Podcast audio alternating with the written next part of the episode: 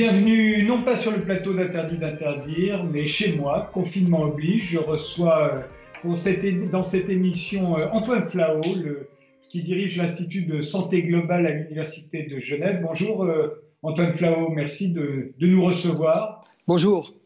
Vous êtes docteur en médecine et en biomathématiques, vous êtes épidémiologiste, professeur de santé publique, vous travaillez sur la surveillance électronique euh, des maladies, euh, sur l'épidémiologie prévisionnelle. J'aimerais euh, d'abord qu'on revienne sur la, sur la grippe de Hong Kong, la première pandémie de l'ère moderne, celle des, transports aériens.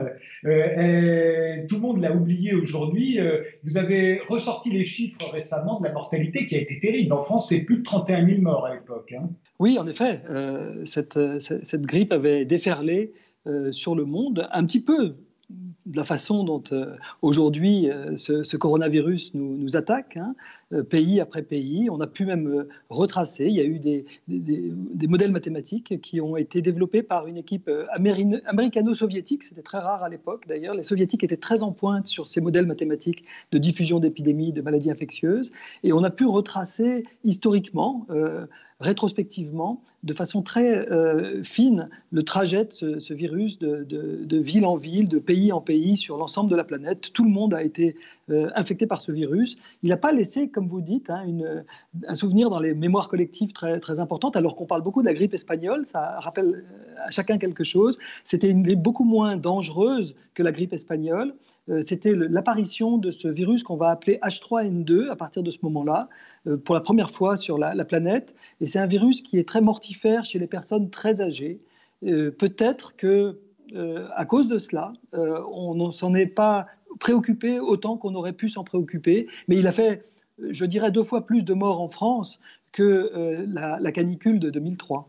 En effet, euh, je disais 31 000 morts en deux mois, en 1969 en France, 50 000 aux États-Unis, 1 euh, million dans le monde. Euh, il y a eu un article de Libération paru en 2005 qui avait raconté cette, cette grippe d'Hong Kong. On n'avait pas le temps de sortir les morts en France, on les entassait dans les services de réanimation, des trains avaient été annulés faute de cheminots, des écoles fermaient car les professeurs étaient malades, il y avait la queue devant les pharmacies, on vaccinait sur les trottoirs, les vaccins euh, était plutôt artisanaux et peu efficaces en France. Euh, mais on n'a quand même pas porté plainte contre le gouvernement, encore moins contre les médecins ou l'industrie pharmaceutique. Euh, on ne comptait pas les morts à l'époque. C'est peut-être aussi pour ça qu'on a oublié ce qui s'était passé.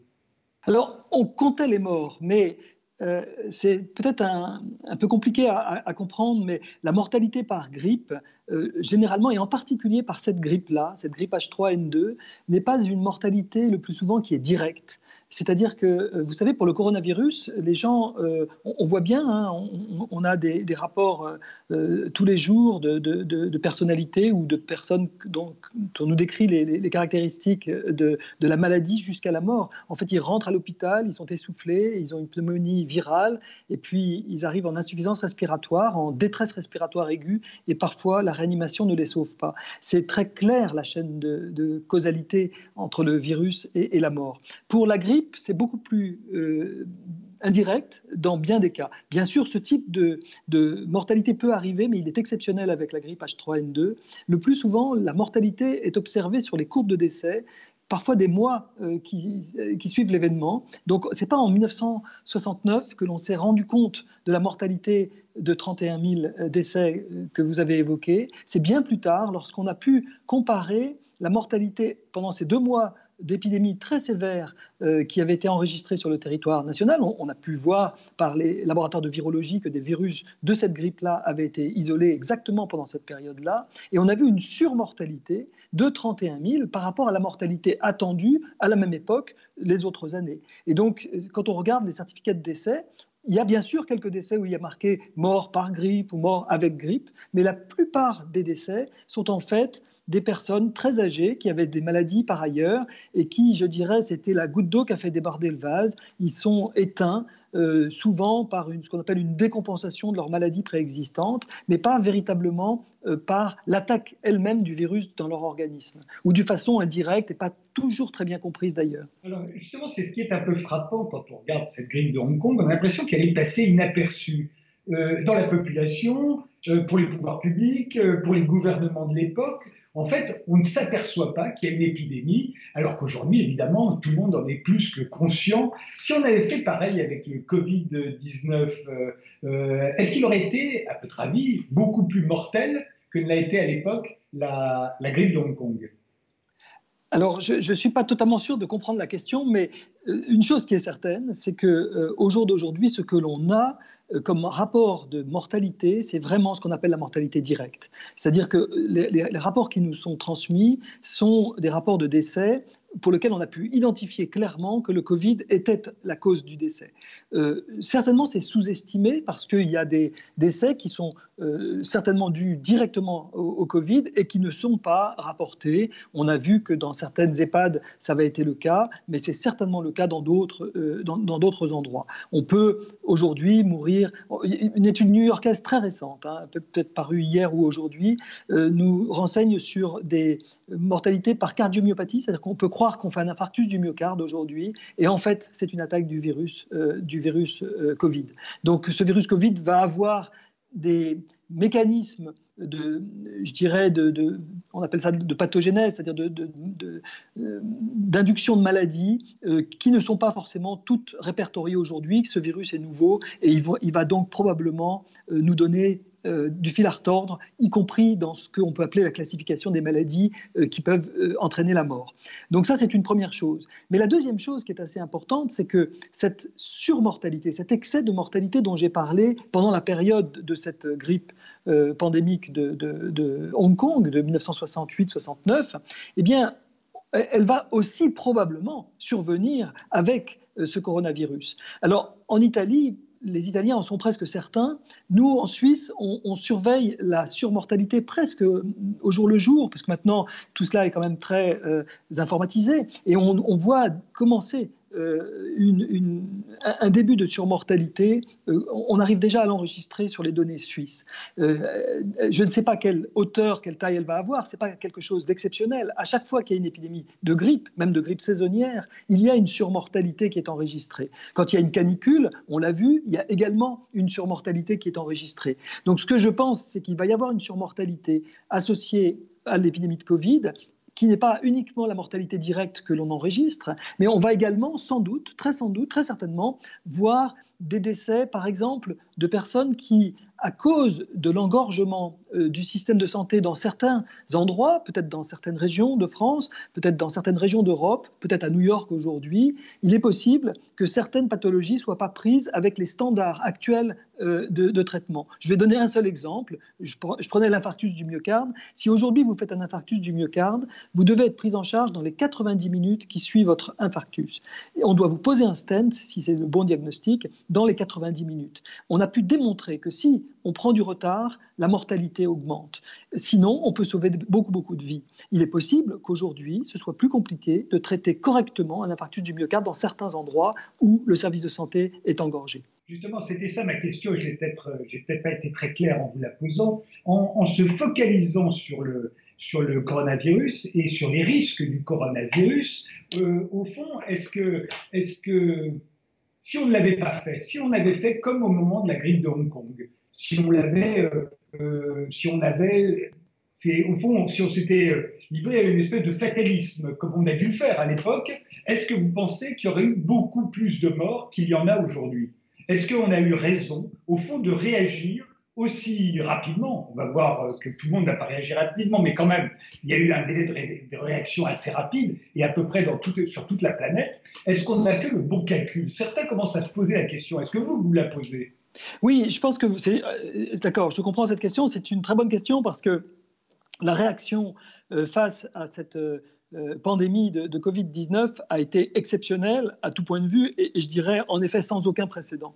Jamais le monde de façon aussi rapide, d'abord a été au courant des choses. Euh, en 1968-69, on n'a pas l'Internet, bien entendu. Donc on n'est pas au courant de ce qui se passe. On a bien sûr des téléx, on a quand même, euh, on, a quand même des télécommunications qui fonctionnent déjà bien. Vous l'avez même vous-même dit, c'est la première pandémie de l'ère moderne. Il y a des avions euh, qui intercontinentaux, qui Hong Kong est un hub majeur de, l'Asie à l'époque, Tokyo également. Donc vraiment, on est dans l'ère moderne, mais on n'est pas dans notre ère d'aujourd'hui. Donc vous avez raison de dire que euh, la réaction ne pouvaient pas, à cette époque-là, être de même nature. Et la réaction si, une même réaction avait eu lieu, ou, dans l'autre sens, si on n'avait pas réagi aujourd'hui, on n'aurait pas retardé la vague venant de Wuhan, de Chine, comme les Chinois l'ont certainement fait par leur euh, confinement très strict qu'ils ont imposé à partir du 23 janvier, on n'aurait euh, très certainement pas non plus aplati le pic épidémique euh, comme on l'a aplati et comme on voit il a été aplati. En Corée, c'est très clair. En Suisse, on, commence déjà à voir les effets très significatifs de ce confinement strict. Et en France, également, dans tous les pays où il est mis en place, même si nos pays souffrent aujourd'hui beaucoup, parce qu'on est vraiment probablement très près du, pic épidémique, ou qui est la période la plus, la plus pénible, la plus tendue, euh, malgré tout, elle aurait été plus longue, elle aurait été plus haute et probablement beaucoup plus difficile à surmonter. La vague, encore une fois, n'est pas complètement comparable à celle de 1968 on a un, virus qui est probablement beaucoup, beaucoup plus mortifère et, même qui entraîne beaucoup plus de cas de, traitement en unité de soins intensifs et de réanimation que euh, la grippe pandémique de 1968-69.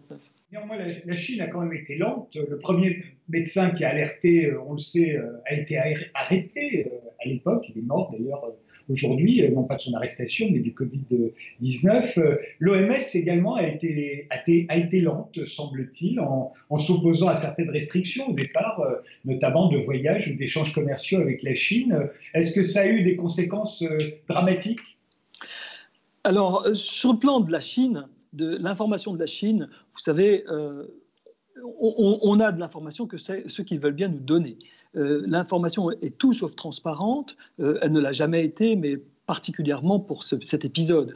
On avait beaucoup, l'OMS à l'époque avait reproché, quand je dis à l'époque, c'était en 2003, avait vraiment vivement reproché à la Chine la lenteur de sa gestion et même euh, certains dénis dans, dans l'émergence du SRAS, qui était aussi une épidémie à coronavirus plus grave encore, parce que la mortalité était de l'ordre de 10%, ce qui est probablement 10 fois supérieur à celle euh, de ce Covid-19. Mais euh, malgré tout, c'était Hong Kong, euh, c'était le Vietnam qui s'en était rendu compte. Ça n'était pas la Chine qui l'avait rapporté, alors qu'ils savaient très bien qu'ils avaient un épisode très sévère de pneumonie atypique qu'ils auraient dû rapporter dans le cadre du règlement sanitaire international, qui est un traité qui lie tous les États, qui est contraignant et qu'avait signé la Chine. Donc la Chine s'était fait remettre un peu les, pendules à l'heure et euh, avait fait amende honorable, avait euh, congédié son ministre de la Santé. Il y avait eu euh, un, vrai séisme politique en Chine à l'issue du SRAS. On pouvait penser que la Chine avait retenu les leçons du passé. Rien n'en est. Je pense aujourd'hui qu'on va peut-être découvrir que les délais de notification de la Chine sont au moins aussi importants que celui du SRAS. Il y a eu beaucoup de déni. Vous avez signalé que les lanceurs d'alerte avaient été bâillonnés. tristement, le docteur Li en est décédé de, ce coronavirus. Je, je pense que ce retard est absolument euh, euh, énorme et, de très lourdes conséquences. Il faudra attendre le 23 janvier pour que le président euh, Xi Jinping décide de, le confinement de, Wuhan et toutes les mesures de, confinement et de restriction des transports. Des, des, gros porteurs venaient avec plein de touristes jusqu'au 22 janvier et s'aimaient dans le monde entier parce qu'ils repartaient très connectés avec l'ensemble du monde. Et cela a eu certainement des conséquences très très importantes. Par ailleurs, je n'ai pas du tout de confiance non plus aujourd'hui dans les chiffres qui nous sont rapportés de mortalité et de morbidité de, des cas confirmés euh, de Chine. ces cas existent, bien sûr, mais il semble qu'ils sont extrêmement sous-évalués et peut-être sous-évalués de façon volontaire. Donc on a aujourd'hui les données qu'on nous rapporte et on en a extrêmement peu de confiance qu'une dictature nous mente, euh, c'est logique, c'est ce qui caractérise les dictatures, euh, c'est leur pouvoir de mentir. Euh, L'OMS, sa lenteur, est-ce qu'elle a été aussi lente qu'on le dit d'abord? Vous la connaissez bien, vous avez travaillé avec. Non, alors l'OMS, ce n'est pas tellement sa lenteur le problème, parce que l'OMS a été prévenue le 1er janvier. Je crois qu'elle a déclaré une urgence de santé publique de portée internationale parmi les premières, enfin, les plus rapidement possible parmi les quelques événements de ce genre qui avaient été déclarés. On, lui avait reproché sa lenteur pour Ebola. Pour Ebola, Médecins sans frontières avait, quand c'était en Afrique de l'Ouest, dans les années 2014, hein, Médecins sans frontières avait alerté de cet épisode d'Ebola en disant que c'était très grave parce que c'était en Afrique de l'Ouest, on n'avait jamais eu à cette époque-là, il y avait des villes et des communautés importantes, et l'OMS, on lui avait reproché sa lenteur euh, vraiment au démarrage hein, et à l'alerte. Ici, on n'est pas dans le même cas de figure. L'OMS a plutôt réagi, une fois qu'elle a été au courant, a plutôt réagi rapidement. La seule chose, c'est que quand on déclare une urgence de santé publique de portée internationale, on actionne ce qu'on appelle le règlement sanitaire international. C'est un peu technique, mais c'est un traité, comme je vous l'ai dit tout à l'heure, qui est contraignant, c'est-à-dire que les pays s'engagent à suivre les recommandations de l'OMS. C'est contraignant, mais ça ne s'appelle que des recommandations. C'est le terme officiel de ce que peut donner comme directive l'OMS. Donc ce pas des vraies directives, comme par exemple les directives européennes qui s'appliquent à, la France, qui va changer sa législation pour s'adapter euh, en fonction. Là, ce sont des recommandations. Le problème, c'est que l'OMS a donné très peu de recommandations. La seule recommandation qu'elle a donnée le 29 février, c'était, vous l'avez signalé, de ne pas euh, fermer les frontières. Pour ma part, je pense que c'est une excellente recommandation. Tout montre que une fois que le, virus a essaimé dans tous les pays du monde, fermer les frontières, c'est contre-productif, ça empêche la solidarité entre les pays, ça, euh, parfois ça, crée des, problèmes majeurs en matière de, de travailleurs frontaliers, etc. Donc ce n'est pas en général une solution qui est montrée comme efficace. Donc la recommandation de l'OMS est bonne elle va être foulée au pied par tout le monde, y compris par des très grands pays, y compris par l'Allemagne, y compris très récemment par l'Europe, donc par les États-Unis, etc. Donc, euh, bon, les pays sont souverains, l'OMS n'est pas supranationale, elle est vraiment internationale, les pays ont le droit d'enfreindre le règlement sanitaire international qu'ils ont pourtant signé. Mais l'OMS ne le dit même pas on marche sur les pieds de l'OMS et l'OMS ne dit pas que ça lui fait mal. L'OMS ne dit pas, ne reproche pas, comme elle l'a fait dans le passé, euh, pourquoi euh, soit, soit, elle doit changer son, sa, recommandation, hein, pensant qu'elle est obsolète ou qu'elle et, la, mettre à jour, soit probablement elle devrait dire mais pourquoi euh, enfreignez-vous de cette façon le règlement sanitaire international? Donc il ne faut pas reprocher à la France, comme beaucoup l'ont fait, de ne pas avoir fermé ses frontières. En ce sens, elle a une raison et elle obéit à toutes les règles sanitaires internationales. Absolument. Euh, fermer les frontières, c'était enfreindre euh, et violer de façon totalement ouverte le règlement sanitaire international.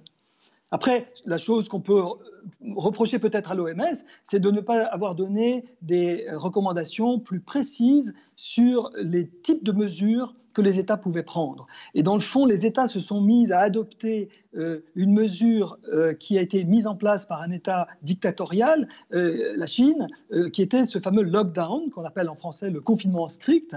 ce confinement strict n'a jamais été déployé dans aucun traité d'épidémiologie. Moi, j'ai jamais appris ce qu'était le confinement strict. On n'a pas non plus de règles de déconfinement. Tout ça n'est pas enseigné, tout ça n'est pas évalué. Euh, et pourtant, les pays, les uns après les autres, pas tous, on pourra revenir dessus, mais vont adopter, comme par une sorte de fascination, euh, l'exemple chinois, comme si ce qui s'était passé à Wuhan avait permis de contrôler la situation, une situation très, très difficile, assez tragique, beaucoup de morts, mais on va faire la même chose parce que on est complètement pris par le temps, complètement dépassé, et qu'on a ce modèle qui nous fascine et qu'on va appliquer dans différents pays, aujourd'hui peut-être dans la moitié de l'humanité effectivement, la moitié de la population euh, de la planète euh, est confinée, et ça semble terriblement primitif dans une époque aussi euh, technologique que la nôtre. Vous l'avez rappelé, c'est l'initiative de la Chine, d'une dictature qui est aussi violente à peu près aujourd'hui que, que sous Tse-tung, qui n'hésite pas à utiliser toute la technologie dont elle dispose pour fliquer sa population. vous le dites vous aussi, ça n'est pas du tout évident que le confinement, ce soit la meilleure solution. Alors, ce n'est pas évident que ce soit la meilleure solution, euh, mais ce n'est pas non plus sans aucun euh, rationnel. Le, rationnel qui est derrière le confinement, c'est ce qu'on appelle des mesures d'intervention non pharmaceutique pour essayer d'augmenter la distance sociale entre les individus. Alors, je vais dire ça de façon peut-être un peu plus simple. Un peu plus simplement, il faut évidemment séparer les gens qui sont infectés des gens qui sont bien portants. Euh, c'est ça l'objectif. Parce qu'en fait, si vous diminuez les contacts entre les infectés et les bien portants, vous pouvez espérer, et ça, euh, les modèles mathématiques le démontrent bien, euh, mais également l'expérience, en particulier, vous dites que c'est une, méthode très archaïque, c'est presque vrai sur le plan sémantique, parce que en fait, c'était appliqué pour la pandémie justement de grippe de 1918. cette distance sociale que sont la fermeture des écoles, la, restriction des rassemblements, le, la restriction des mouvements de la population et, voire même les cordons sanitaires, les quarantaines de régions entières. Donc, quelque part, c'est quelque chose qui est euh, euh, prouvé comme ayant une inefficacité quand on n'a pas de vaccin, c'est non pharmaceutique, c'est quand on n'a ni vaccin ni médicament. Ce qui est le cas aujourd'hui. Donc, en l'absence de ces euh, vaccins, il faut bien utiliser cette augmentation de distance sociale, cette réduction du nombre de contacts. Mais ce qui est archaïque, c'est de le faire avec cette façon confinement strict. En principe, l'idée, c'est que le confinement strict, il améliore les choses parce qu'il va euh, véritablement garantir la réduction du nombre de contacts. Et je crois que c'est vrai. Ce qu'on ne sait pas, c'est les effets indésirables. Peut-être que c'est vrai pour le coronavirus, on va donc diminuer le risque coronavirus. Ce qu'on ne sait pas aujourd'hui, c'est si on augmente d'autres risques, alcoolisation dans les euh, appartements confinés, violences domestiques, peut-être maladie mentale, sans parler de toutes les, dégâts économiques, sociaux, politiques qui s'en suivent. Alors, est-ce qu'il y a d'autres euh, solutions? C'est là où je pense qu'il faut se tourner vers ceux, parce que tous les pays n'ont pas appliqué le confinement, même si la moitié de la planète l'a appliqué. on peut, si vous le souhaitez, se tourner vers quelques exemples de pays qui n'ont pas du tout appliqué cela et qui, aujourd'hui, euh, voient euh, l'épidémie également passer chez eux. et on peut raconter comment ça se passe. Et on pourrait dire, ça pourrait être les modèles? C'est Singapour, c'est Taïwan, c'est Hong Kong, c'est la Corée du Sud, c'est le Japon? Alors qu'est-ce qu'ils font que nous ne faisons pas? Alors, je vous montrer des pays qui sont euh, tous aux portes de la Chine. Ces pays-là avaient, euh, avaient, au début janvier une compréhension très claire de la menace d'un virus euh, qui auraient pu être euh, émergés d'Asie du Sud-Est ou de Chine. Euh, ils avaient eu l'expérience du SRAS, dont j'ai parlé tout à l'heure, qui était en 2003. Après, ils ont eu l'expérience du MERS, qui est aussi arrivé d'ailleurs en Corée, mais aussi en Arabie Saoudite, mais il est arrivé en Corée. Et après, il y a eu plusieurs expériences de grippe aviaire. Bref, la menace d'une maladie émergente infectieuse, de la gravité de celle que l'on connaît avec le coronavirus, était prise très au sérieux, mais pas par les politiques. Vous savez, on a toujours tendance à penser que c'est les politiques qui font pas les choses comme il faudrait au moment où il faudrait. Mais les politiques, ils sont le reflet de ce que nous sommes. Nous, les citoyens, les experts, vous, les journalistes, enfin nous tous. Si tout le monde pense que c'est de la grippette, on a entendu beaucoup cela dans les médias européens et américains et, sud-américains ces derniers temps encore. Enfin, tant que les gens se disent tout ça n'est pas grave, arrêtons, c'est pas plus que la grippe saisonnière, vous vous en faites beaucoup trop, vous ne pouvez pas mobiliser votre population, vous ne pouvez pas non plus appliquer un certain nombre de mesures que n'accepterait pas la population. Et je vais en parler si vous voulez, mais à, Singapour, on peut prendre l'exemple de Singapour, 6 millions d'habitants, c'est un petit peu moins que la Suisse, mais c'est le même genre, c'est une ville-État, c'est plus homogène, c'est un peu une Manhattan en fait quand même, et euh, ils ont... Euh, euh, pour vous dire, au jour d'aujourd'hui, ils sont au port de la Chine. Ils ont été les premiers à recevoir les cas. Les tout premiers cas sont arrivés à Singapour, de, de Wuhan en particulier. ils, ils, ont pris cela dès le début. Ils ont développé un plan très prévu à l'avance, millimétré, avec un investissement majeur pour repérer tous les cas un par un, pour traquer tous les contacts de ces cas euh, et euh, avec tous les moyens possibles y compris de police, y compris vraiment de, très intrusif, avec des, libertés individuelles en termes de confidentialité de vos données, de votre smartphone, des caméras de rue, etc., qui, ont été, qui, qui, dépassent la législation actuelle en Europe, par exemple. On a pu retracer ces contacts, et lorsqu'on a retrouvé des contacts à risque. Ils ont classé les contacts comme soit à haut risque, soit à faible risque. Et quand ils ont pu euh, voir des contacts surtout à haut risque, ils ont essayé de les isoler de leur foyer. On ne va pas les remettre chez eux à contaminer leurs proches. On les isole euh, en quarantaine. Euh, bien sûr, on les teste également. Donc il y avait une politique de testing très très important. On teste, on teste, on teste et on trace et on isole chaque cas. Grâce à cela, Singapour aujourd'hui n'a pas fermé ses écoles, n'a pas fermé ses commerces, n'a pas fermé ses bars et ses restaurants, n'a pas fermé ses cinémas, a juste empêcher les rassemblements de plus de 1000 personnes et le travail a continué comme d'habitude avec euh, euh, euh, par ailleurs le taux de mortalité le plus faible du monde. il y a trois décès qui sont enregistrés, 800, plus de 800 cas aujourd'hui confirmés. donc une, un tsunami qui n'est pas passé chez eux, leur service de santé n'a pas été débordé. Mais un énorme investissement a été consacré. Petite question, et on fait une pause juste après Antoine Flao. Les tests dont il disposait, parce que la méthode Singapour, c'est on teste tout le monde, on vous croise dans la rue, on vous teste, vous allez au cinéma, on vous teste, vous allez dans la salle de spectacle, on vous teste, et après on trace tous les gens, si vous êtes déclaré positif, on trace les gens que vous avez rencontrés. Mais ces tests, il a fallu les fabriquer, ce ne sont pas des tests qu'on pouvait prévoir depuis 9 ou 10 ans, euh, depuis l'épidémie du SRAS ou du, du H1N1. Ils les ont fabriqués à toute allure, ces tests? Et pourquoi nous n'en avons-nous pas? Oui, alors tous les euh, virologues euh, et laboratoires de virologie qui, connaissent ces virus respiratoires ont fabriqué, au moment où ils ont pu avoir euh, le code génétique du, virus, qui a été donné par les Chinois très rapidement. Hein. Le, 10 janvier, toute la, communauté internationale disposait du code génétique complet, la séquence complète du, virus qui permettait de construire ces tests. Donc les tests, bien sûr, il y a une industrie, vous avez tout à fait raison, et, une recherche très sophistiquée à Singapour. On n'est pas en train de parler d'un pays euh, à faible niveau de revenus, on est évidemment dans un endroit très très développé, mais qui n'a rien à envier à nos laboratoires de, de virologie d'Europe. Euh, bien sûr, tout le monde a su faire le test en temps et en heure. Simplement, à partir du moment où vous avez, encore une fois, toute une population, toute une classe politique toute une équipe je dirais, d'experts et aussi de journalistes entièrement concentrés sur un tel risque et une telle menace, la prenant tous au sérieux, euh, les investissements sont, consentis sans aucune difficulté. Donc on, développe, on achète des tests. Personne ne se dit oui, mais ça va être encore un gaspillage, on va encore stocker des choses inutiles, ça va être encore des dépenses publiques sans, lendemain. Ils, savent que c'est peut-être des dépenses sans lendemain, mais ils les, ils les, prennent. Et, par ailleurs, euh, ils savent que ça va être beaucoup, beaucoup moins coûteux à la fin euh, des comptes hein, que euh, le lockdown, que ce confinement strict où l'économie est complètement dévastée pendant plusieurs mois. On fait une pause, Antoine Flau, on se retrouve juste après. D'accord.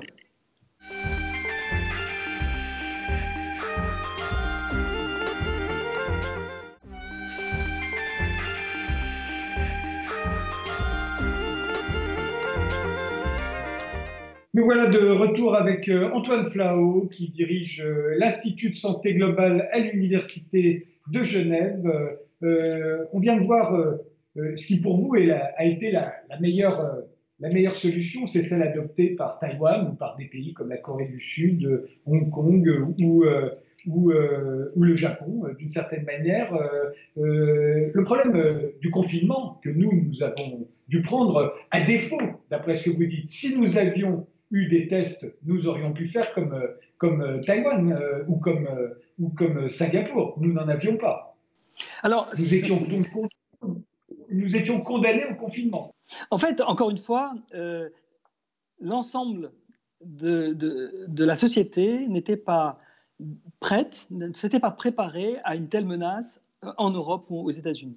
On n'a pas. Euh, peut-être que le Canada est, un des pays qui, parmi les autres pays non asiatiques, a connu le, SRAS à Toronto et est davantage préparé que nous. Mais nous, finalement, on n'est pas préparé. C'est pas tellement euh, qu'on n'avait pas la capacité de le faire, c'est que on a attendu, attendu, attendu que la vague arrive et déferle. Quand elle est arrivée en Italie, là, euh, et, qu'elle a déferlé en, Italie du Nord, en Lombardie, là, tous les pays d'Europe je crois, c'était un peu le, tournant dans, la pandémie. Euh, c'est arrivé à peu près le même jour en Italie, en, Iran, en Corée du Sud. Ça a donc quitté les, frontières de la Chine. Mais je dirais que même voir euh, Wuhan et tout ce qui s'est passé à Wuhan n'a pas complètement convaincu la plupart euh, de la société, encore des, segments de la société, incluant les politiques, à, euh, développer un plan qui, de toute façon, n'était pas prêt. Encore une fois, il ne faut pas croire que c'est de l'improvisation de la part de, ces autorités, de ces pays dont on a parlé. Ils avaient, développé, ils avaient un plan et ils l'ont développé, déployé.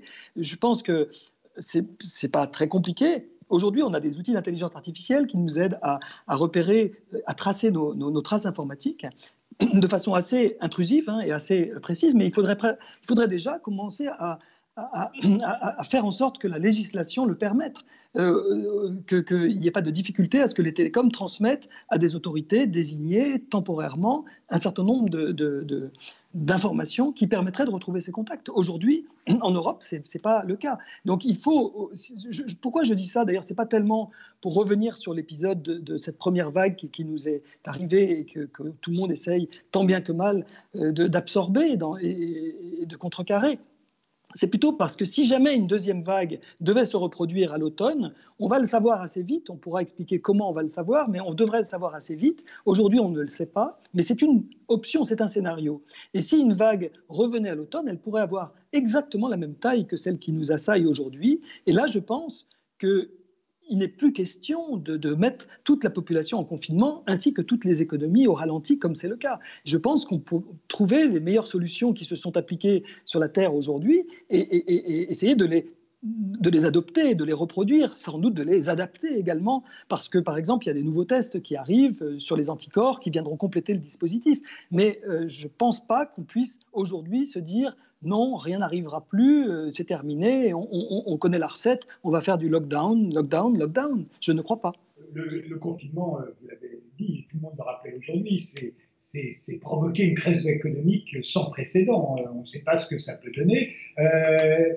En, 2009, il y avait eu une conférence TED donnée par Bill Gates qui s'étonnait que l'on ne se prépare pas convenablement euh, à une pandémie. Euh, euh, comme auparavant, disait-il, on s'était préparé à une attaque nucléaire. on avait formé des troupes, on avait, mis des moyens, on avait fait des alliances internationales. Tout ça lui semblait nécessaire en vue d'une pandémie mondiale dont il disait qu'il y avait beaucoup plus de risques on était en 2009, hein, qu'il euh, y ait 15 millions de morts dans une pandémie mondiale que dans une attaque nucléaire. Euh, on aurait dû écouter Bill Gates, euh, mais je pense que Bill Gates, il écoutait des gens comme vous déjà à l'époque, non?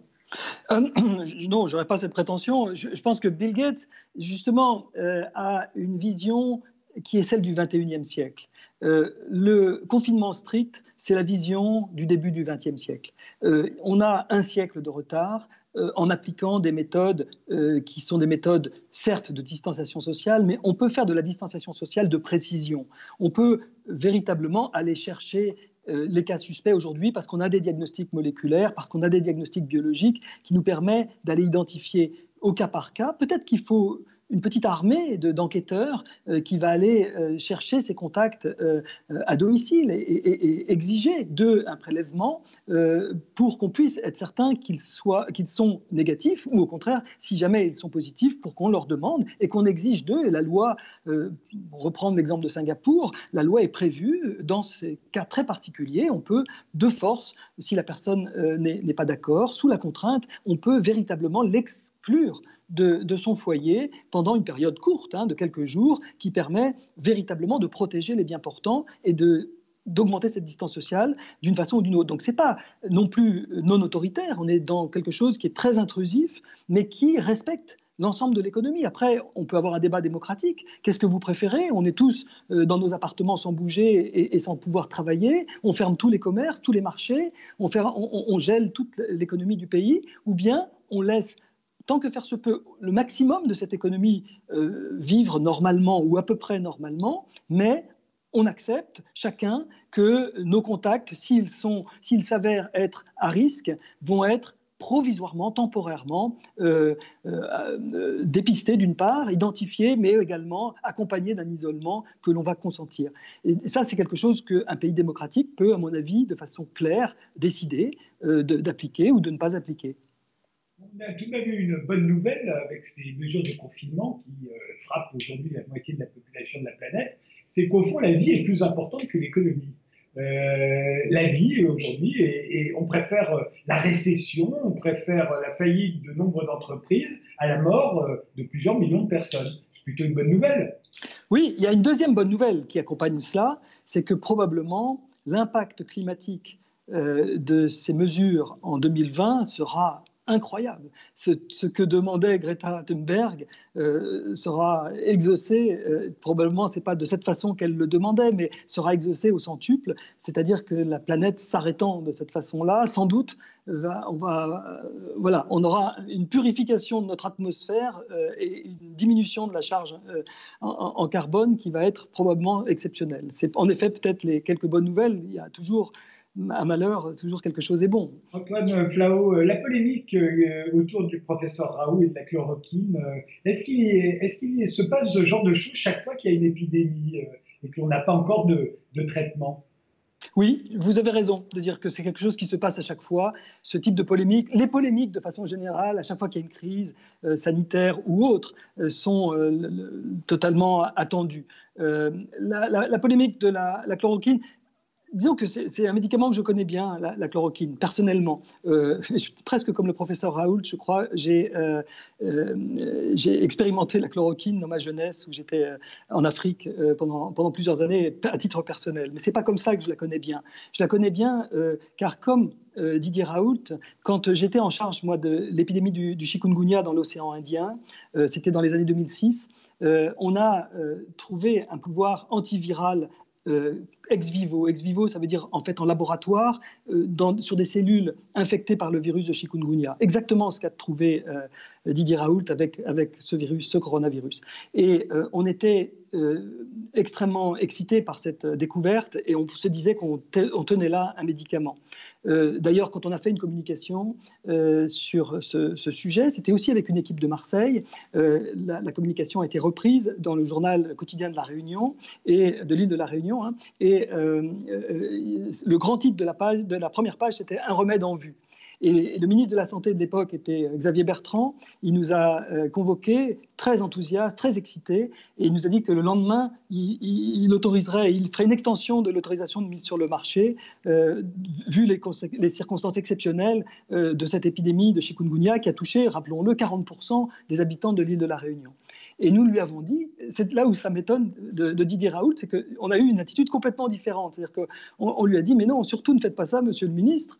Euh, si vous faites ça, on n'aura jamais la possibilité de confirmer euh, l'efficacité de, la chloroquine euh, chez les patients atteints de chikungunya. Il nous faut absolument faire un essai clinique. Alors le ministre au début n'a pas compris, il pensait qu'on voulait faire de la recherche, des beaux papiers, il s'était dit que ce conseil, son conseil voilà, l'agaçait même presque un peu, et on, a essayé de le convaincre, et c'était quelqu'un qui nous a tout à fait bien écouté. on avait eu vraiment beaucoup d'échanges qui avaient précédé, il a, il a tout à fait écouté. Il a fini par accepter qu'on fasse cet essai clinique. On a fait un essai clinique, on a fait aussi un essai euh, chez l'animal. Euh, on avait trouvé un modèle animal qui était le, macaque de l'île Maurice, euh, qui, était, qui faisait un chikungunya comme nous, à s'y méprendre. Donc on a administré la chloroquine également à des macaques de l'île Maurice. Et puis on a, fait un essai clinique qui prend un peu de temps, le fait mais pas très longtemps, parce qu'il y avait beaucoup de patients. Ça a été assez rapide, ça dure une semaine, ça ressemble au, au coronavirus, si ce n'est que c'est dû à un moustique, mais le chikungunya, quelque part, ressemblait. La plupart des cas étaient bénins, etc. On a fait l'essai clinique Résultat des courses, aucune efficacité. Qu'est-ce qu'on a été triste? Vous savez, on était comme Didier Raoult, on était persuadé que ça allait marcher. Et on, était totalement sûr. On voulait faire cet essai clinique parce qu'on s'était dit on ne peut pas mettre un médicament à disposition du public sans avoir fait un bon essai clinique rigoureux. Eh bien, il a été négatif. Et après, on a regardé les, animaux, les macaques. En fait, les macaques de l'île Maurice n'étaient pas à l'île Maurice. On les avait rapatriés en France dans un laboratoire sécurisé et, euh, en région parisienne. Et euh, malheureusement, euh, ça ne marchait pas du tout. Les courbes étaient. en fait, ce qui se passe, c'est que la chloroquine a une marge thérapeutique très étroite. Euh, si vous donnez trois fois la dose de chloroquine, vous tuez le malade à coup sûr. Euh, c'est un médicament très très bien toléré, mais très très dangereux parce que vous ne pouvez pas augmenter la dose. Il y a d'autres médicaments comme ça. Le paracétamol, c'est un médicament qui est très bien, mais si vous prenez 12 fois la dose, ça vous tue également. Donc c'est des médicaments qu'il faut manier avec beaucoup de prudence, mais surtout le problème, c'est que quand vous mettez un peu de chloroquine sur des cellules infectées, vous ne savez pas du tout la dose que vous mettez. Enfin, vous savez la dose, mais je veux dire, ça ne correspond pas à la dose que votre organisme transmet aux cellules pulmonaires euh, malades du, coronavirus. Donc, nous, pour la, le chikungunya, c'était pareil. On avait dans le laboratoire une bonne efficacité, mais ça ne voulait absolument pas dire que c'était la dose suffisante pour tuer le virus à l'intérieur des cellules. Et malheureusement, on n'a pas pu augmenter la dose. il aurait peut-être fallu faire 10 fois ou 15 fois, parfois 100 fois la dose. Ce n'était pas possible avec ce médicament. Et c'est très dommage parce que si jamais ça marche, si la chloroquine de Didier Raoult marche sur le coronavirus, ce sera magique parce que c'est un médicament pas cher, c'est un médicament facile à produire, c'est un médicament universel. Donc c'est un excellent candidat. Il faut vraiment faire cet essai clinique, mais je crois que les essais sont en cours et on verra. Et si jamais euh, le médicament marche, eh bien, ça aura été euh, une très belle expérience. Les, essais effectivement viennent de commencer au CHU d'Angers, notamment une étude aux standards scientifiques et méthodologiques élevés afin de clore le débat rapidement. On devrait savoir euh, assez vite. Enfin, eux, ils parlent de quelques semaines quand même, euh, si ça fonctionne. Alors, ça n'a pas fonctionné sur chikungunya, mais est-ce que ça fonctionne sur euh, le coronavirus Entre nous, si si je puis me permettre, entre nous, on a perdu du temps ici. Vous me demandez parfois de, dénoncer les pertes de temps, mais on a perdu du temps parce que les 80 malades qui, ont été euh, traités par euh, Didier Raoult auraient pu être traités dans le cadre d'essais cliniques. Je ne comprends même pas qu'un comité d'éthique ait accepté qu'il puisse traiter des patients en dehors d'un essai clinique. Ce n'était pas très compliqué, pas beaucoup plus, et ce n'était pas beaucoup plus long de faire exactement la même chose, mais vous savez, c'est un essai euh, contrôlé, c'est un essai où vous, êtes, vous donnez le médicament, à pile et face, vous donnez ce qu'on appelle un placebo, vous donnez rien. Euh, et, et, vous êtes tous en aveugle, que le médecin ou le patient, personne ne sait ce qu'il a. Et c'est très important parce qu'on a tellement à cœur que ça marche, le patient comme le médecin, que euh, dans une maladie en plus où 80% des malades guérissent spontanément sans aucune séquelle, vous avez rapidement tendance à attribuer le bénéfice du médicament euh, aux, nouveaux médicaments, à l'innovation, à ce dont on parle dans les journaux toute la journée. Donc l'essai randomisé en double aveugle, il est là pour protéger les patients. Il, est, il a été fait véritablement. Cette méthodologie, ce n'est pas une méthodologie euh, froide et, sans, et sans cœur, c'est une méthodologie qui est là pour protéger le patient. C'est les, les, progrès magnifiques de la médecine de ces dernières années, c'est grâce à l'essai randomisé en double aveugle. Et, je trouve qu'on a perdu du temps pour la chloroquine. Euh, il y a une expérience qu'on a faite, euh, c'est avec le Diamant Princesse, euh, un paquebot qui renfermait 3711 personnes. On ne les a pas laissés ressortir. Euh, et là, on a pu constater de visu combien étaient affectés, euh, combien mouraient sur le nombre d'infectés, combien étaient des ce qu'on appelle des porteurs sains qui ne développaient aucun symptôme, combien euh, n'ont pas du tout été touchés par, le virus. Qu'est-ce que ça nous a appris, le Diamant Princess à l'époque? La, la première chose que je pense vous partagerez avec moi, c'est que ça nous a appris que c'était un scandale sanitaire. Euh, un signe. Enfin, c'est quelque chose d'extraordinairement grave. Je, suis un peu étonné pour vous dire que les journalistes n'aient pas davantage critiqué euh, cette euh, mise en quarantaine absolument criminelle. C'est-à-dire qu'on sait qu'il y a un, virus qui, qui tue potentiellement, euh, sachant qu'il a tué 10 personnes, 11 je crois au jour d'aujourd'hui, une onzième victime. Hein. Il a tué 11 personnes. Vous connaissez beaucoup de bateaux de croisière où il y a quand même, on laisse quand même mariner les gens comme ça et puis euh, on compte les victimes. Donc moi je veux bien faire l'épidémiologiste et compter les, les, blessés et, les morts, mais enfin euh, disons quand même que c'est indigne du Japon, d'un pays riche qui aurait pu qu'est-ce qu'il aurait pu faire? Il aurait pu examiner chacun des patients, les tester, et quand ils étaient euh, euh, infectés, ils auraient pu les isoler complètement du, reste du bateau. quand ils étaient malades, ils auraient pu les hospitaliser et puis leur prodiguer des soins. Je ne dis pas qu'à ce moment-là, il n'y aurait pas eu de victimes, peut-être, ce n'était pas de leur faute, mais de les laisser dans le bateau dans des conditions qui n'étaient pas des conditions que l'on que l'on retrouve dans les hôpitaux quand il y a des gens qui ont du coronavirus, c'est-à-dire qu'on n'a pas protégé les passagers, on n'a pas protégé protéger les membres d'équipage, on les a simplement enfermés tous ensemble et on a regardé en effet se développer une épidémie. On a fait l'expérience de laboratoire. Oui, c'est quand même vraiment très très choquant. Je pense que c'est quelque chose qui restera, à mon avis, dans l'histoire comme l'un des plus grands scandales sanitaires de cette crise de, de Covid-19. Je veux dire, c'est quelque chose de, d'inacceptable et puis d'inattendu de la part d'autorités japonaises qui sont suffisamment riches pour pouvoir s'occuper de, de, ces cas de façon digne. Et là, je trouve que c'était totalement indigne. Donc euh, oui, bien sûr, on a appris beaucoup de choses. On a vu par exemple le taux d'attaque, c'est-à-dire le, nombre, le pourcentage de la population du bateau, c'était 20%. Il y a eu 20% de, cas, euh, pas au tout début, c'est-à-dire mais comme on les a laissés en quarantaine, euh, les, cas se sont développés à l'intérieur du bateau. Euh, c'est terrible ce qui, ce qui s'est passé. Et il y a eu 35 personnes qui ont été en réanimation. Parce que quand même, les Japonais s'en occupaient. Quand ils étaient malades, on les emmenait en réanimation. On essayait de les réanimer. Il y a eu 35 personnes en réanimation. C'est quand même... Alors, quand on entend des gens dire c'était une grippette, euh, dites-moi les grippettes qui donnent 35 personnes en réanimation, 11 morts, 700 personnes malades. Enfin non, c'était pas une grippette, c'était vraiment le coronavirus. Quoi. Et alors donc le taux d'attaque, c'est la proportion de gens qui sont infectés par la maladie sur la population totale? Oui, c'est ça. Alors le taux d'attaque en principe, c'est ce que vous dites, mais à la fin de l'épidémie. Une fois que la, l'ensemble de l'épidémie a, déferlé sur, la planète. Donc on pourra calculer, par exemple, le taux d'attaque en France euh, une fois que tout sera terminé. Mais on peut calculer des taux d'attaque, on va dire, provisoires. Euh, et, finalement, dans le Diamond Princess, le taux d'attaque est de, l'ordre de 20%, euh, mais il, a quand même été stoppé. On n'a pas continué, on n'a pas laissé, les, pays ont récupéré, je dirais, leurs ressortissants les uns après les autres, donc on n'a pas laissé se déployer. Donc ce qu'on peut dire, c'est que l'épidémie s'est quand même déployée très rapidement, et c'est assez important parce que peut-être qu'en effet, aujourd'hui en France, aujourd'hui en Suisse ou dans les différents pays, on va s'apercevoir que déjà une partie non négligeable, peut-être 20%, j'en sais rien du tout encore, de la population a été infectée par le virus. Dans le fond, ça veut dire que c'était un virus très contagieux. Si vous vous souvenez, les Chinois, parmi les autres choses qu'ils ont voulu nier pendant longtemps, c'était la transmission interhumaine.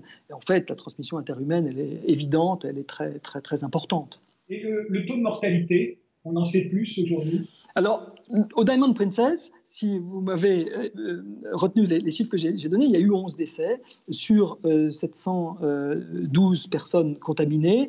si vous faites la division, ça doit être autour de 1,5, on n'est pas loin de 1,4, 1,5% les pays qui ont la plus faible mortalité au jour d'aujourd'hui euh, sont des pays qui testent énormément. Parce qu'une des choses que l'on voit, c'est que beaucoup de personnes sont asymptomatiques.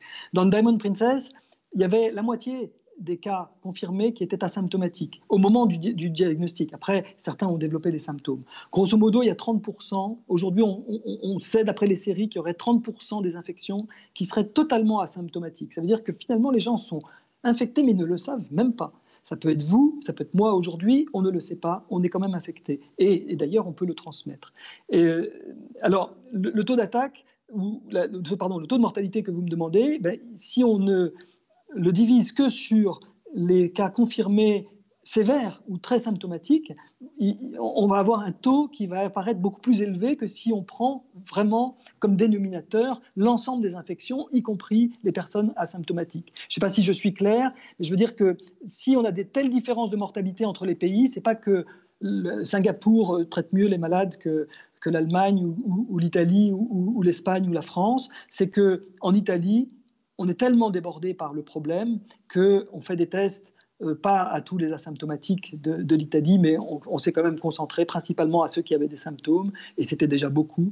Et, donc, on rapporte les décès à un périmètre plus étroit, plus sévère, et donc on a l'impression que la mortalité est plus élevée. On a presque un taux de mortalité, enfin, on a un taux de mortalité qui dépasse les 10% en, en Italie. Peut-être qu'il y a une surmortalité qu'on a évoquée initialement, mais je crois surtout qu'il y a beaucoup de symptomatiques qui ne sont pas comptabilisées. Alors, qu'est-ce qui peut se passer maintenant? Comment peut-on sortir du confinement? Parce que ça pourrait durer éternellement, euh, cette histoire. Euh, euh, pour pouvoir sortir du confinement, il faut des tests. Est-ce qu'on peut sortir du confinement sans être testé? Alors, il y, a plusieurs aspects dans votre question, je pense. Il y a un premier aspect qui est de se dire quel est l'objectif du confinement? Comme je vous ai dit, le confinement, il a été mis de façon presque dans l'urgence, sans avoir une réflexion euh, et sans prendre le temps, ce qui est tout à fait normal, hein, d'une réflexion approfondie sur l'objectif du confinement. Il y, a, deux objectifs possibles. Est-ce que l'objectif du confinement, c'est d'éviter euh, qu'il y ait un, engorgement de notre système de santé? Euh, On va écréter la, vague et on va éviter un, engorgement Ou est-ce que l'objectif du confinement, c'est d'endiguer complètement l'épidémie et de ne plus avoir de cas? Pourquoi c'est différent? C'est parce que au moment où la vague va redescendre, je pense qu'en France, c'est dans quelques semaines, bientôt, peut-être dans quelques jours, j'espère dans quelques jours, mais peut-être, disons, dans quelques semaines. Disons qu'en tout cas, ça m'étonnerait qu'au mois d'avril, que nous vivons maintenant, on ne voit pas le pic et la décroissance. Si ces prévisions sont, exactes, dans cette décroissance, un moment se posera la question est-ce qu'on déconfine ou pas? Si l'objectif est de dire, l'objectif c'est de ne pas euh, engorger notre système de santé, et qu'on voit une décroissance très euh, claire s'amorcer, peut-être qu'on peut commencer à lever le confinement sous contrôle et se dire, ben, tant que le système est très engorgé, on ne, le, lève pas, mais si le système commence à se détendre, alors on peut supporter un peu de cas en permanence sans avoir un confinement strict. L'exemple de la Corée aujourd'hui, la Corée a tous les jours une centaine de cas rapportés, donc elle n'a pas complètement terminé avec cette épidémie, mais au moins le système de santé peut l'absorber, les patients peuvent être soignés avec tous les hauts standards de qualité et ça ne gêne pas le traitement des autres pathologies des autres patients. Donc on n'a pas un état d'urgence dans la nation, on a affaire à quelque chose qui ne va pas durer éternellement, on pourra revenir là-dessus, mais qui est euh, quelque chose que l'on peut imaginer. Donc voilà, vous, comprenez pourquoi je pense qu'il y a ces deux cas de figure? Parce que si vous voulez qu'il y ait zéro cas, zéro risque, euh, on ne l'a jamais fait avec aucune maladie, hein, vous ne le faites pas pour la grippe non plus, mais vous pouvez rester confiné pendant longtemps, parce qu'en effet, à ce moment-là, il va falloir attendre qu'il n'y ait plus de cas du tout. Mais c'est un autre, je trouve que c'est un autre objectif euh, du confinement il faut juste l'avoir bien décidé de, façon démocratique dans votre pays. Alors maintenant, vous me demandez les scénarios. Je trouve qu'il y a deux scénarios possibles. Il y a un scénario qu'on va appeler monophasique, ou pour être plus simple, on va dire une seule vague. Il n'y aurait qu'une seule vague, on est en plein dedans. Euh, la vague concerne 50 à 70% de la population tout confondu, je veux dire les asymptomatiques, symptomatiques, c'est-à-dire qu'on fait des, études pour savoir quel est le degré d'immunisation, puis les études vous répondront 50, quand elles vous répondront 50 ou 70%, ce sera terminé. Et là, ce sera derrière nous. Ça, c'est un scénario en une seule vague. Combien de temps ça peut prendre? Ça peut prendre encore 2-3 mois. Ce n'est pas le scénario le plus gai au sens où ça peut pourrir l'été, si je puis dire, mais, et puis ça va être long, et puis ça va être pénible, mais c'est un scénario en une seule vague. Personnellement, j'y crois pas trop mais je n'ai pas tous les éléments pour euh, justifier complètement pourquoi je n'y crois pas trop. Mais je vais quand même vous le dire, c'est que je pense que ces virus saisonniers ont euh, une saisonnalité. Ces virus respiratoires, excusez-moi, ont une saisonnalité. Ces virus respiratoires sont soumis à ce qu'on appelle une force saisonnière très puissante qui fait qu'il n'y a pas d'épidémie de grippe euh, en été dans l'hémisphère nord et qu'il n'y en a pas en hiver, euh, notre hiver à nous dans l'hémisphère sud. Euh, autrement dit, c'est très rare qu'à la fin du mois d'avril, il y ait encore de la grippe dans quelque partie que ce soit de l'hémisphère nord. Et moi, ce que j'ai pu voir, c'est qu'il n'y avait pas beaucoup de cas dans l'hémisphère sud pendant notre hiver, alors que l'Australie a des contacts très étroits avec la Chine, la Nouvelle-Zélande aussi, l'Afrique du Sud également, l'Argentine, le Chili. Tous ces pays n'ont pas connu aujourd'hui l'intensité épidémique que nous connaissons. Donc on peut penser que euh, la, force saisonnière va être puissante. En avril, elle va venir aider ce confinement strict, ces mesures de distanciation sociale que nous prenons en ce moment, en aplatissant encore plus la courbe. C'est pas qu'il n'y aura plus de cas pendant l'été, il y en aura peut-être, mais des petits, etc. On pourra lever le confinement, on aura la force saisonnière qui nous protégera, mais ces freins, que ce soit le confinement ou la force saisonnière, euh, ont un inconvénient, c'est que dès qu'on les lève, ces freins, l'épidémie redémarre. Et si à ce moment-là, on peut avoir calculé qu'on a, disons, 20 ou 30 seulement de la population, comme au Diamond Princess, on va dire, qui a été atteinte, alors on aura peut-être à nouveau 20 ou 30 l'année suivante, c'est-à-dire le même type de, scénario. Et c'est là où je pense que si le même type de scénario revient à l'automne ou à l'hiver prochain, on doit se préparer. On serait vraiment coupable à ce moment-là de, ne pas s'être préparé à l'affronter d'une façon 21e siècle, avec tous les éléments et les outils et l'arsenal législatif temporaire nous permettant d'appliquer des mesures qui ont été appliquées à Taïwan, à Singapour, à Hong Kong, au Japon ou euh, en Corée du Sud. Donc euh, des tests, euh, du traçage, des masques aussi. Les masques, c'est important? Les masques, c'est très important les masques, c'est très important, non pas pour la distance sociale, c'est pour diminuer la probabilité de transmission.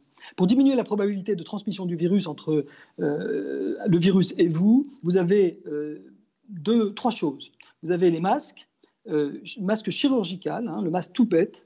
vous avez je dirais presque tout masque qui absorbe les gouttelettes de postillon, euh, parce que c'est par ces gouttelettes qu'on est contaminé. Vous avez le lavage des mains, parce que ces gouttelettes, elles retombent sur les claviers, sur les iPhones, sur les, tables, etc., sur les poignets. Donc, le lavage des mains. Et puis, vous avez l'éternuement euh, ou la toux dans le coude, c'est-à-dire des règles d'hygiène toutes bêtes qui font que vos postillons ne se répandent pas partout à chaque fois que vous éternuez ou que vous toussez. Ces trois règles elles permettent de diminuer la probabilité de transmission et donc ce fameux taux de reproduction dont on a parlé au début. Et euh, c'est grâce à, ces mesures qu'on peut véritablement euh, contribuer hein, à contraindre l'épidémie à diminuer. Et voilà, si on n'a pas de masque, eh ben on dit on n'a pas de masque et on ne peut pas les mettre, mais on ne dit pas que les masques ne servent à rien. Les masques servent. Les masques, ils ont été prouvés scientifiquement comme utiles en milieu hospitalier. C'est-à-dire que pour les personnels hospitaliers, on a su, c'est d'ailleurs des enquêtes qui ont été menées à Singapour pour le SRAS, ils avaient très bien montré que les personnels qui mettaient des masques, qui se lavaient les mains ou qui mettaient des gants, euh, n'étaient pas contaminés alors que ceux qui ne le faisaient pas bien, ou alors pour les personnels hospitaliers, parfois il faut mettre aussi des, lunettes ou des, empêcher des projections dans les, dans les conjonctives. Hein. Euh, mais pour les personnels qui ne se protégeaient pas, eh bien, euh, ils risquaient d'être atteints. Donc quelque part, on est près du préservatif. C'est le préservatif du coronavirus, le masque.